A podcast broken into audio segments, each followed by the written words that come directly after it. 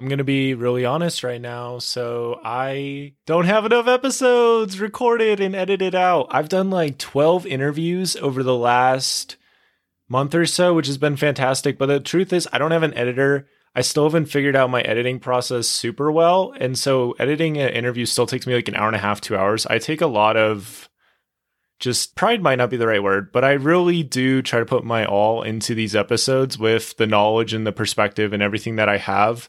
And I really try to like listen to it over and over, you know, just make sure it's good and stuff. And I know with some of them, the quality isn't as good, but I do really try. And today I'm doing a little Downs quick thought on this, you know. I decided that I'm going to just upload a ton of like five minute quick thought episodes, different things that I wanted to talk about, but weren't really important enough, or I had enough content for just, you know, its own like ten, fifteen minute episode.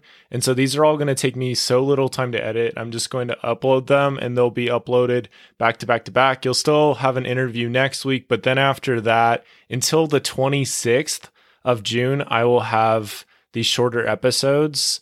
And uh, like, I really don't like letting people down, but I really do feel like these episodes will be useful.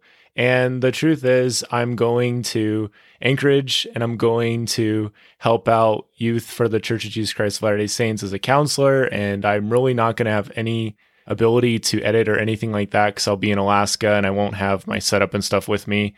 And I'm just going to be so focused on helping out those youth. I also wanted to share briefly that honesty really is the key. I think of like different relationships I've been in, like as often as I've been honest about how I'm really feeling, it really helps me open up to the person. I recently had a friend reach out to me and tell me that he was really struggling and I had no idea. And when he told me and just really opened up, it really like made me so happy. I'm like, yes, thank you for telling me. And it just reminded me of like times when I haven't done this and how I still can, like how I can be truly open with my feelings. And I think about one of my semesters of college, I think it was April Well, the spring twenty twenty-one semester, I was so good about like talking with my professors. Honestly, last semester, my last semester at B Y U, I was pretty good at it too. I've been pretty good at this across the board, but during this, that particular semester, I just talked with my professors so much like, hey, this is what I tried to do. This is what I'm feeling. This is the roadblock I came across. This is exactly how I feel about the homework.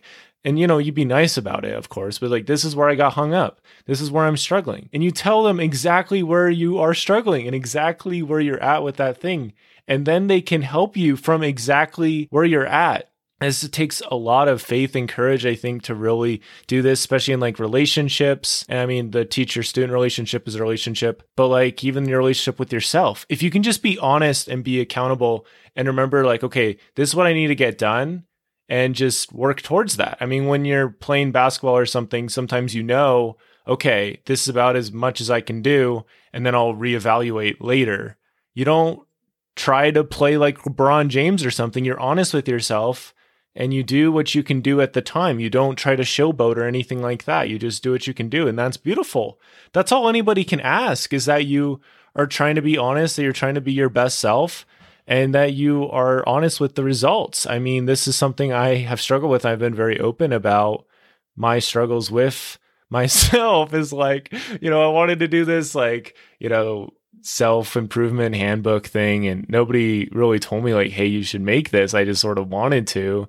And then nothing really got made on it. And I was really frustrating, you know, but I learned something about myself.